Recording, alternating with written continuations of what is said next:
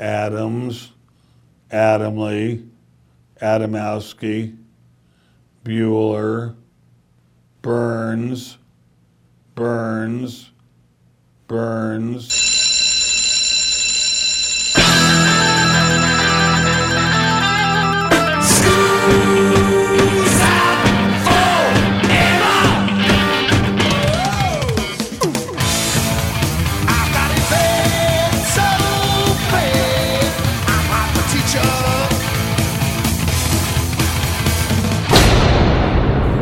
Hey Joe, where you going with that mic in your hand?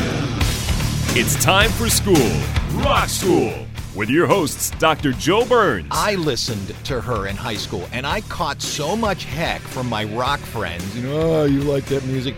And I'm, I just feel vindicated that John Lennon liked her as well. Class is in. This is the Rock School Radio Show here on the Rock School Radio Network. My name is Joe Burns, and Tammy is not in the studio with us today. Why? Because I have another great book for you by another great author, and we're going to talk to that person for an hour. On December 8th, 1980, John Lennon dies at the hand of Mark David Chapman. His last album, Double Fantasy, had come out less than a month before. As a matter of fact, he signs a copy of it for Mark David Chapman. Previous to Double Fantasy, John Lennon had become a recluse. According to an interview with Playboy, he was watching the kid and baking bread. But he was listening to music. And that's the point of the book today. Tim English is the author. The name of the book is John Lennon 1980 Playlist. It is a deep, deep dive into what John Lennon was listening to, what John Lennon was watching, the places John Lennon went. And although the author, Tim English, never really wraps it up in a pretty pink bow to say, this is how what Lennon listened to became this, he lays it out for us and allows us to sort of figure out what was taken, what was melded together to become Double Fantasy. And he'll explain it in a lot more detail. For an hour today, Tim English and the book John Lennon 1980 playlist. On the phone with me, Tim English, author of a new book, John Lennon 1980 playlist. Tim, how are things up in New Jersey? Not too bad. How's everything down in New Orleans? Well, we're dry, and apparently you're cold. One of the two. Yeah, well, it is uh, November, so uh, it gets that way every year up here. Now, look, this book, I, I, I got to tell the audience right up front, it is it is an interesting way of putting it together. You simply break the chapters or small sections into what John Lennon was listening to previous to creating the last album, the Double Fantasy album. I, that how do you even pitch that to a book company? Well, I, at the stage of the game, I've, uh, this is the third book I've published, and the first first one I did pitch to the various publishers. Uh, you know, and they all said, "Yeah, we like it, but not sure it's for everybody else." Uh, that book was called Sounds Like Teen Spirit, a book about rock songs that appear to have ripped off their melodies from earlier songs. So since that, in consultation with an agent that I had in New York at that time, he said, just go the independent route. He said, these publishers don't do that much for you anyway, in all honesty. Yeah. And uh, it's financially uh, more uh, viable to just publish it yourself. So that's what I've done the last few times. Um, so I didn't really, honestly, I didn't really pitch it. I just had to think about uh, really with all the books I do is a book that I'd like to read myself and uh, trying to see if we come up with a new way of framing a particular topic. And um, you know, in, in the case of John Lennon, I mean, he, he must have more books written about him, more pages written about him than almost everybody you could possibly think of. So it's a real, you're right, it's a real challenge to try to bring something new to the table. But that's what I tried to do in the book is to, I just was fascinated with the music that was going on at that time, 1980. It was a year of a lot of changes in the world. Uh, New Wave was in the ascendancy. Disco was sort of on the way out. Um, and really, it was the beginning of the 80s where video was just coming in So, uh, and of course, it was the year John ended his uh, self-imposed retirement after five years. So, um, you know, I try to look at not only what was going on uh, musically at that time, but also give the backdrop of what was going on in the world. And in John's case, show how some of the music he's listened to actually impacted the crucial decisions he made that year, uh, including going back in the decision to go back into the studio in uh, the summer of 1980. So, do you believe by looking at uh, a musician's playlist because it I talked about the way the book was written because I, I, got about I don't know a third through it and I thought this is odd. But the problem is I kept chomping at the next one and it, it sort of led us on. But if if you could look and this is what the book is if you could look at an artist's playlist do you really think you understand what they create better? Should artists release what they've been listening to previous to making their albums? Because it seems an interesting idea. Well, in the case of John Lennon, I mean, I, I think one of the overall themes of the book is that, you know, being a musical genius and a great songwriter, uh, it's it's interesting to know that he listened to everything. He had a very wide palette of what he listened to. He listened to everything from jazz to gospel uh, to new wave to reggae to uh, punk to even uh, a little bit of rap. Um, you know, I think that's uh, in these days where we're also. I'll, I'll look at an artist sometime and they'll ask him. They'll say, choose what albums you you know you are your favorites, and it's almost predictable sometimes if someone's involved in this genre. All the stuff they not always, but often they'll you, you can almost predict what they're gonna be listening to. I don't think John Lennon was that way. Sure, he was keeping tabs on his contemporaries like Bob Dylan and Paul McCartney and mm-hmm. David Bowie, but you know there was a lot of other music, uh, sometimes surprising things that he was also listening to. I mean, he liked just regular pop music, like Christopher Cross's Sailing and Olivia Newton John's Magic, both of which were uh, number one hits in the summer of 1980. He was on the record of, of liking those. So um, just the fact that he uh, had such a, a broad palette, he didn't uh, turn his nose up at anything. He had a jukebox filled with uh, Bing Crosby records. I you know, saw from that. His parents' era. You yeah. know, he didn't he didn't frown on that as granny music or anything like that. And I think that's a, a clue to his musical genius of just listening to everything and then incorporating it uh, somehow into his own creativity. Our life together is so precious. Together we have grown. We have grown. Although our love is still special. Let's take a chance and fly away somewhere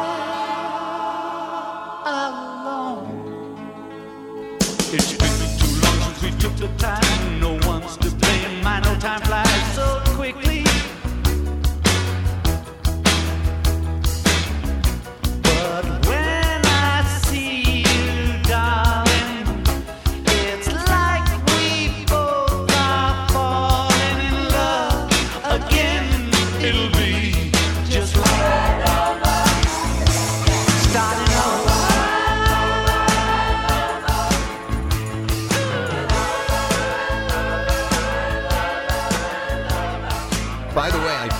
really good about the idea that he liked Olivia Newton John, or as we called her in my high school, Olivia Neutron Bomb, uh, because I listened to her in high school and I caught so much heck from my rock friends. You know, oh, you like that music.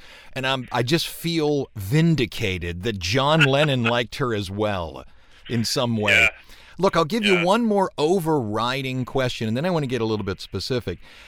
What did you take away? There was a time before you wrote this or researched this book and you thought John Lennon was this. Now the book's over. What did you learn? What did you take away? Well, that was one of the things. I, I also learned, uh, you know, in the book, uh, as you've seen, I mean, I kind of use the songs as a jumping off point to try to shed light on some of the aspects of John's life at that time. And, you know, I have to say, things that stand out are um, are um, how the music really affected what he was doing. I mean, it was by listening to Queen's "Crazy Little Thing Called Love" and Paul McCartney's "Coming Up" that he said, "Hey, you know." This is a good time for music. This is my era kind of coming back again. He said 19 the music of today, meaning 1980, is the best time for music since the 1960s. Um, so you know, just that the, the, the, his listening actually affected decisions that he made. Another thing was why was he back in the studio uh, in uh, even the week that he was killed, the night he was killed? Uh, Double Fantasy was released on November 17th, 1980, and by first week of December, John is back in the studio working on the Yoko song "Walking on Thin Ice," Mhm. which had originally been tracked back in the summer. And I kind of reveal, I don't think most people know what caused him to do that. It was actually an article in the New York uh, paper called the Soho News, which was kind of a uh, competitor to the Village Voice at the time. They put Yoko on the cover, a special feature of, her, eerily titled Yoko Only, that came out about a week before uh, John was murdered. And in that story, they mentioned the writer who had interviewed Yoko extensively and later spent time with John in the studio. And I actually interviewed the writer. Uh, he um, said that uh, the, in the story he had reported that the Peppermint Lounge DJ, the Peppermint Lounge was the hot club in New York at the time, was playing Yoko's uh, double fantasy track "Kiss Kiss Kiss." Mhm. John heard that and he was just thrilled. He said, "Finally, Yoko's getting the recognition she deserves. Uh, all the hipster uh, dance people in New York are getting into it. We need to give these DJs a record by Yoko, especially for them." And so that's why he was wa- working on uh, Yoko's Walking on Thin Ice. So those are two things. One other thing, you talk about surprising things. I mean, I knew that John had recorded the song Living on Borrowed Time during the Double Fantasy sessions, but he had, which later came out on Milk and Honey, but he, recorded three other songs that year, one of which was Walking on Thin Ice, but he had another one called uh, Gone From This Place, and he had another one that he wrote in the fall called um, uh, help me to help myself. That has a line in it that says, I tried so hard to stay alive, but the angel of destruction was by my side. And, you know, to hear these songs, I mean, the guy's singing and writing a song called Living on Borrowed Time when he's got about four months to live. And these other songs are just kind of eerie. And even Yoko, when they released uh, Help Me to Help Myself in 2000, she said, you know, maybe he did have some sort of premonition because they all deal Yeah. with uh, sort of impending doom, you know? So that was kind of uh, eerie, I guess I would say. Well, there's also that belief, and I don't know how much stock you want to put in this. Um, the song "Come Together" when he goes shoot. A lot of people say it sounds a lot like "Shoot Me," meaning Yeah, he figured you he would die. It, he had yeah. a lot of references. I mean, uh, Your Blues says Lonely Wanna Die, and Right. uh, uh, Cold Turkey uh, also Wish I Was Dead. I mean, so it was no stranger to that, but, you know, re- really, right few months before he's, uh, he's killed, uh, he's writing. Just kind of, uh, I don't know, foreboding, eerie, I guess. People say I'm crazy. Doing what I'm doing. Well, they give me all kinds of warnings to save me from ruin.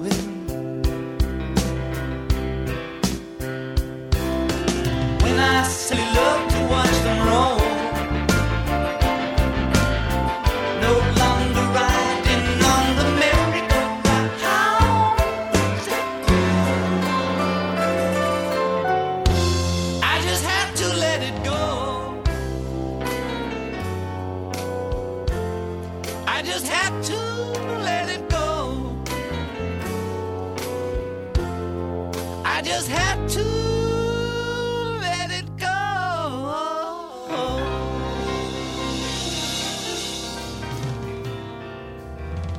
There's there's three people that came up, and it, they came up a good bit. One of them being Blondie, the other being Donna Summer, and then you spent a good bit of time on Christopher Cross, probably because of the trip to Bermuda as well, which I want to talk about later. Do do you know? Did Blondie, did Donna Summer, did Chris Cross, did did they know that he enjoyed them so much, or was was they were they told later? I mean, did he have contact with these people?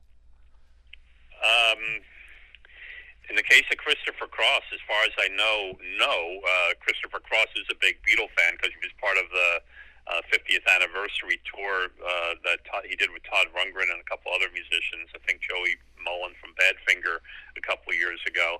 But um, Donna Summer was actually John was a huge Donna Summer fan. He liked all her records, and uh, he, he would ask him what music t- today you like. He often, several times, brought up Donna Summer's name.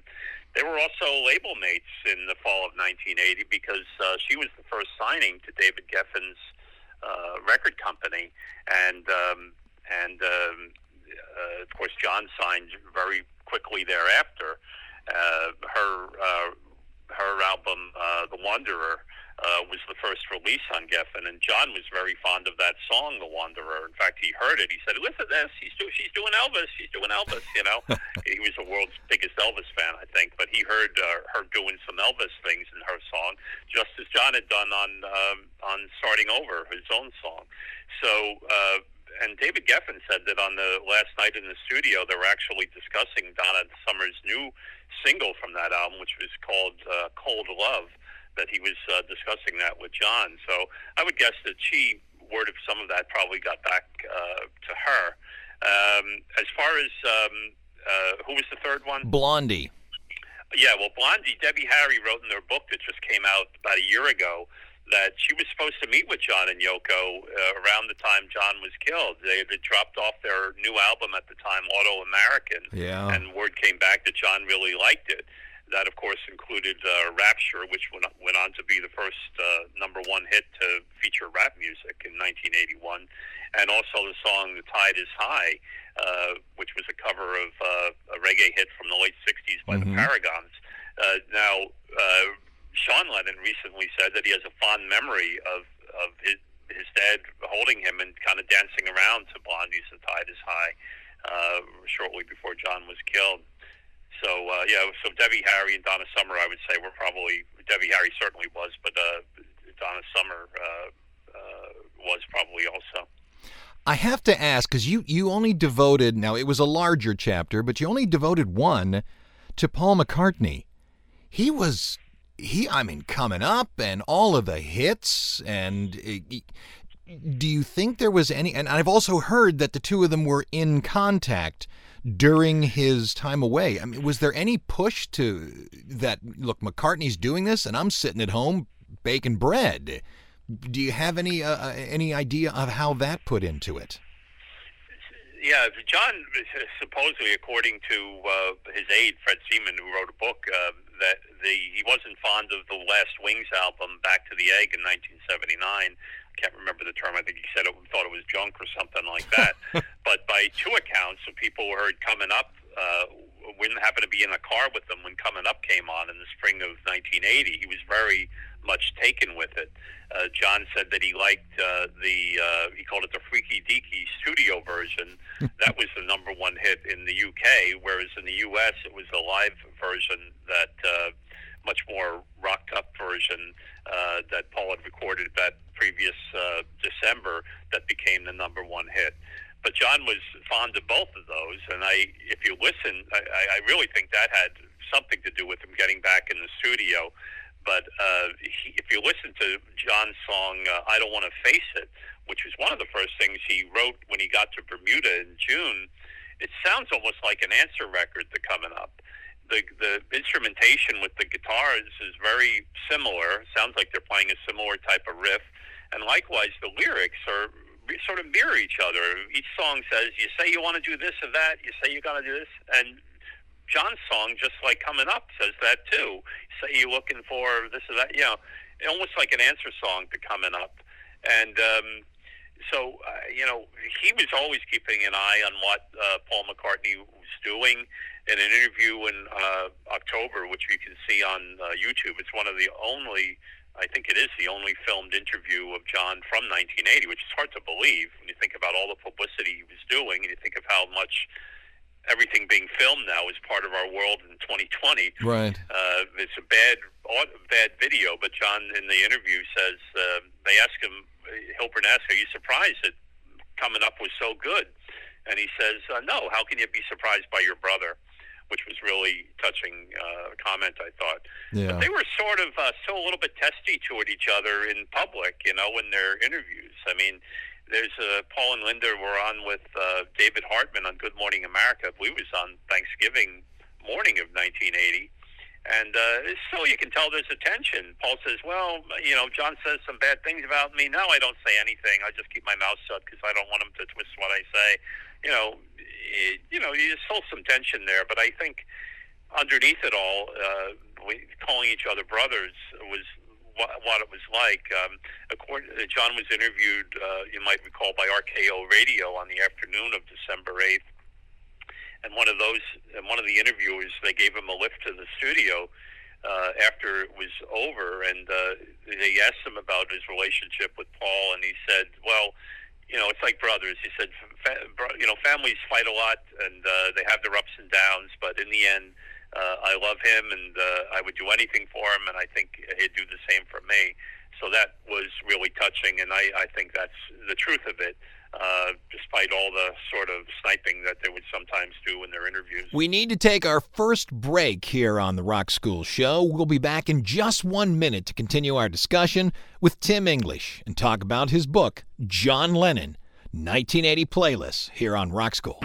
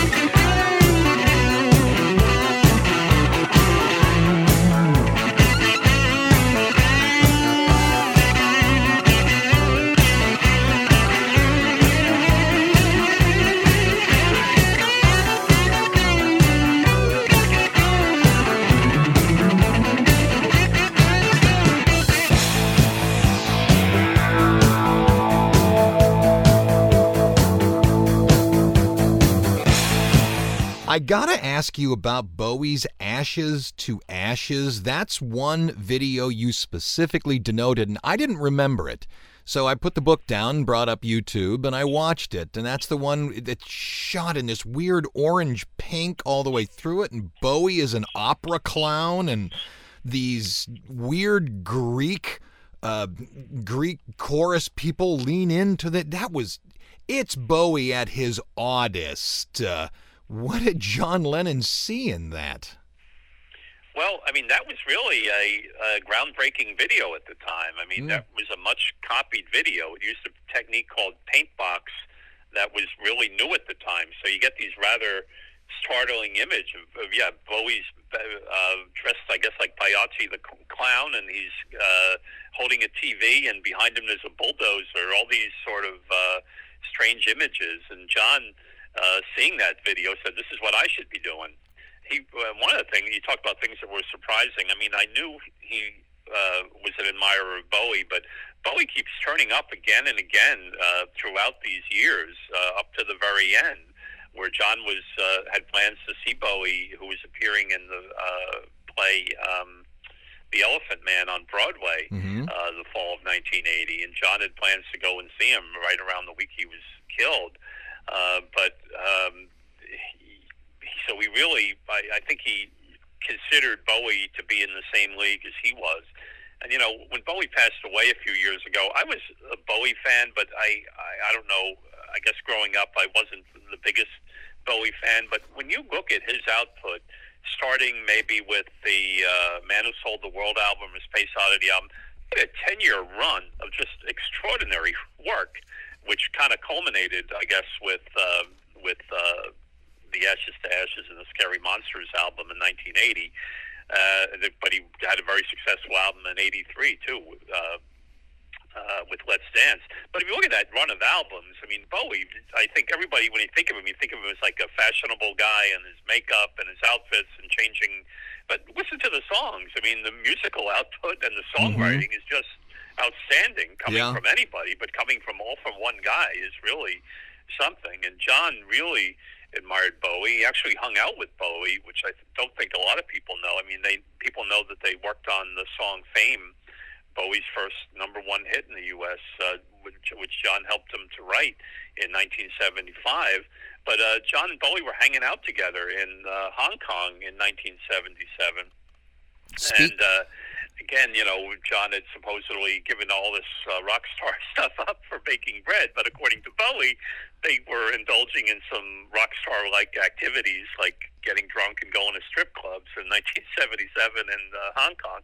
So, um, and then uh, uh, John had uh, Bowie's album uh, Lodger from 1979, which is now they call it the Berlin Trilogy, along with uh, Heroes and Low. Uh, even though this one wasn't recorded in Berlin, but very groundbreaking music that kind of set the template for a lot of what happened in the music of the 1980s. So um, John was keeping up with uh, Bowie at all times, and uh, really uh, a great admirer of his. And and speaking of looking death in the face and being creative in the wake of it, I mean Bowie's Blackstar album was released and he passed away what the a day or a week later something like Yeah. that so he followed the same format and the funny thing is you you make the statement that it's hard to believe you know he was doing the the rock star lifestyle and I've lectured multiple times on his lost what was supposed to be his lost weekend which became months and months with Nilsson and what was her name Mei Ling yeah I uh May Pang. May Pang that's right Yeah. She, you you can understand. By the way, by the way, What's that? Oddball stuff. May Pang turns up in Bowie's video for the song "Fashion," which he recorded in the fall of 1980. So uh, she and she later, uh, I believe, she married uh, Bowie's uh, producer. Uh, so you know, there are a lot of uh, just uh, connections between Lennon and Bowie. But go ahead. No, I, I was just simply uh, making the point. It's easy to believe that he went out on some benders with uh, with David Bowie.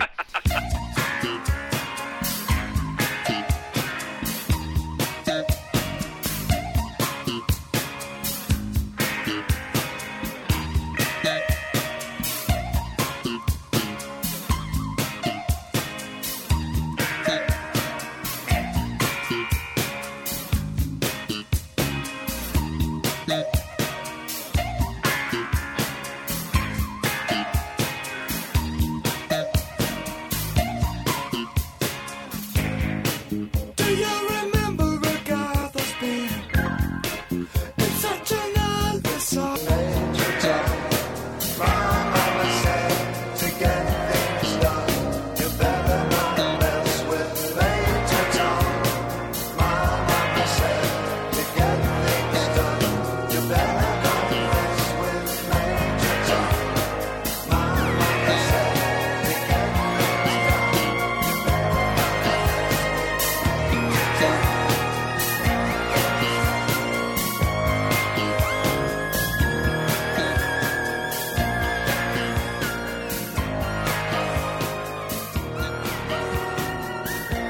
to me Yeah. about Lennon. Since we're staying on this, you know, he was a fan of, you know, whatever gets you through the night came from Elton John, and you allude that there was some Elton John connection as well. What did you find? I want to say on uh, whatever gets you through the night, which I found this uh, not too many years ago, is actually based on the George McCrae hit "Rock Your Baby" from 1974, which was a disco hit out of uh, Miami. And John loved that song. He loved disco all, all through his life, well, as long as disco was around. And if you listen to the guitar, especially the demos for whatever gets you through the night, you'll hear "Rock Your Baby" in there. But uh, of course, John was very tight with Elton. Uh, he was not actually his last uh, public appearance at at, uh, at the Garden on Thanksgiving 1974. He actually made another three-song appearance uh, at a British uh, tribute show Right. uh, at uh, I believe it was at the Waldorf in uh, the spring of 1975. That was his last real live appearance. But you know, yeah, before paying crowd, it was with Elton John uh, and his band in uh, Thanksgiving night 1974, and of course. John sang on Lucy in the Sky with Diamonds, which was a number one hit. John told Elton, why don't you do that middle section in kind of a reggae type of way, which they did and had a number one hit with it. And, you know, John commercially was not in the best of shape in 1974, so that was came at a very convenient time for him. Whatever gets you through the night was the first and only number one hit John had in the U.S. while he was alive, which is hard as a solo artist as uh, uh, while he was still alive. So I'm sure he was very grateful to Elton John's uh, help with that. Just about a uh, a year ago, Elton uh, released his autobiography. It was called Me, and Elton had played uh, a concert in Central Park in September of 1980 obviously not far from where John lived. And at one point, while introducing his version of Imagine, he said, he mentioned John and said, "I haven't seen him in a long time, but he lives just up the road and he's working on a new album now." And in his book, though, um, Elton said they had an after party. We was on a, a boat somewhere in New York, uh, and John and Yoko came by uh, to after the show in Central Park, and they had a chance to chat with them for just a few minutes not long because Elton was exhausted from the show, and I think he left early. But that was the last time he saw John, and I don't think anybody knew about that meeting prior to that. Uh, Elton revealing it in his book. Um, but of course, Elton's the the uh, godfather to Sean, mm-hmm. and I'd mm-hmm. recommend everybody take a listen. Uh, Sean recorded interviews with uh, his half brother Julian Lennon and Paul McCartney for the BBC around John's birthday in October, and they're all really touching interviews, but uh, the one with Elton is certainly worth listening to. But the one with Sean and Paul, where Sean is asking about what his grandmother was like, his you know his grandmother Julia, and Paul is telling her, it's just really touching stuff, which I think everybody should take a listen to.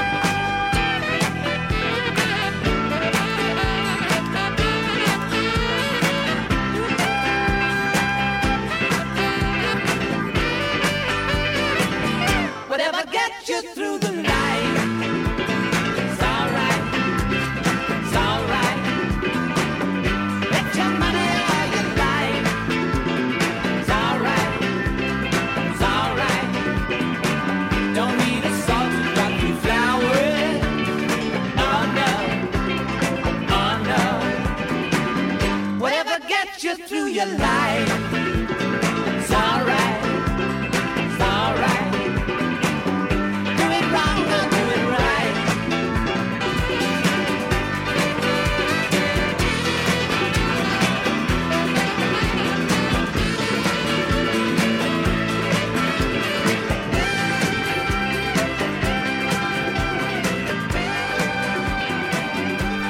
real quick, and I don't know that you know this answer, but you mentioned him multiple times. Every time John wanted something, he dispatched this guy, Fred Seaman, and you even wrote yeah. it that way. He dispatched him as if, you know, he was coming in as some squire, you know, and go get me this record. Did John really, as as he wrote in the Playboy interview, he just stayed home and looked after the kid and baked bread? He didn't go out? He needed a guy to run and get his music? Well, I'd say both are true. He he went out. No, he wasn't. Uh, he he as I document. I mean, he did go to see some shows during those years. Um, he definitely uh, went to see Rod Stewart one time at the Madison Square Garden. He actually, which I don't think most people do know, he went to see Devo even before they had an album out at Max's Kansas City in New York. At least according to Devo's uh, Mark Mothersbaugh. He, this is probably this is in 1977, almost definitely. He he's outside the uh, the club after the show. He says a visibly drunk John Lennon stuck his head in the window and starts singing their song "Uncontrollable Urge" hmm. back to him. so, and he was accompanied by Ian Hunter of Mott the Hoople, according to the story too. So, you know, he was. Uh, yes, he was out there doing things and going to movies and stuff like that, uh, but doing it in a very quiet way and is just staying out of the papers.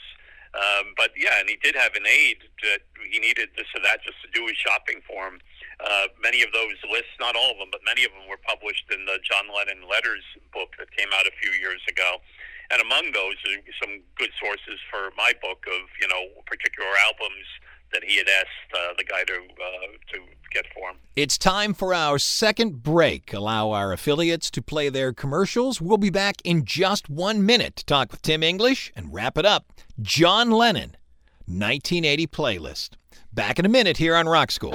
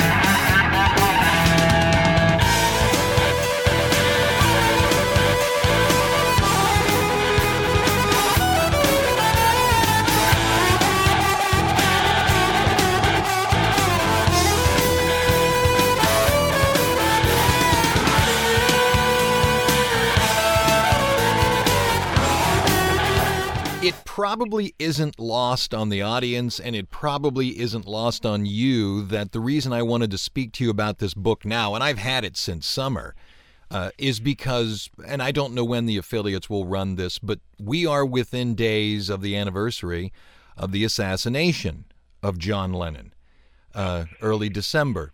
Do you remember? Because I do. Do you remember where you were when you heard about it? I remember exactly where I was, and you know, I have to say, when some of these uh, major celebrities have died in the ensuing years, and like uh, Diana, where everybody, people who didn't know her, was so touched by it, and they're, you know, I, I mean, sometimes I will, little, I would snicker a little bit at that, but that's the way I was when this happened. I really, uh, you know, it's almost embarrassing to say. I felt like I lost someone close to me. It was just a devastating unbelievable night. And you know, the only thing I could, and, and this is not a, people are going to say it's not a correct comparison, but in 9/11, obviously it was a, tragedy on a much more greater scale because the loss of thousands of lives instead of just one. But just the thought that something like this could happen, and then that it did happen, you know, it was just uh, unbelievable to think about, and uh, uh, you know, just such a loss for uh, the world.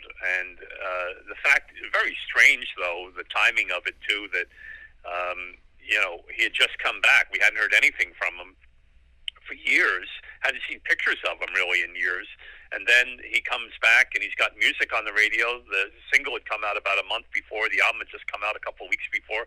And then he's dead. He's murdered. He's assassinated. I mean, just the whole thing was just had a surreal quality to it. And I, I remember the next night, of course, it was the number one story on the news, and I think it was Frank Reynolds on ABC, and he talked about John for maybe five minutes, and then it was on to, well, you know, in the Middle East today, and you know, like, wait a minute, the world is just going to go on without this guy, you Yeah. know, like just, uh, just horrible, just terrible.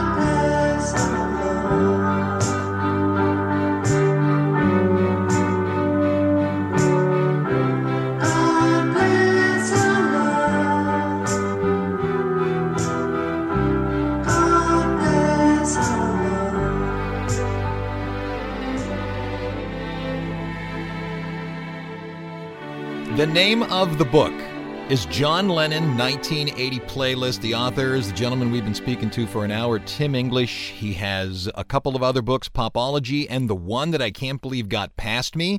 Sounds like Teen Spirit. I'm probably going to buy it before the day is out because I got work to do and I need some I need some music and some some good stuff in the background. So uh, Stolen melodies, ripped off riffs, and the secret Yeah. history of rock and roll. The And I- title is you even Spirit. You even came up with two or three during this thing, so obviously you are keyed, having written that other book, to look for these things. So Well, we tried to give uh, readers of that book a lot of aha moments where maybe you've heard two songs a million times, like uh, The Kinks' All Day and All the Night and The Doors' Hello, I Love You, and never realized that one was based on the other or copied from the other, Yeah. either subconsciously or, or consciously. Just just play it in a different key, man, and we got a shot at it. Tim, Well, Led Zeppelin, uh, they said change. Uh, they got Jimmy Page on one. He, uh, I guess it was a whole lot of love, which they ripped off from Willie Dixon. right? And uh, he said, "Well, Robert was supposed to change the words, but he didn't." yeah, I I got into an argument with somebody that uh, they they said to me, Led Zeppelin is the greatest rock band that ever lived, and I said, well, the greatest rock band that ever lived that ripped off music, and it oh, he, you'd have think I called his mother ugly. It, it went on and on. Tim, thank you so much for talking with us for uh, an hour here on the Rock School Show. Uh, your book available at fine booksellers everywhere, Yep. Wherever Okay. you usually get books, you'll find it. and it's just in time for Christmas. Once again, John Lennon 1980 playlist. I loved it. I think you will too. Thank you for speaking with us, Tim. Thank you. It's been my pleasure.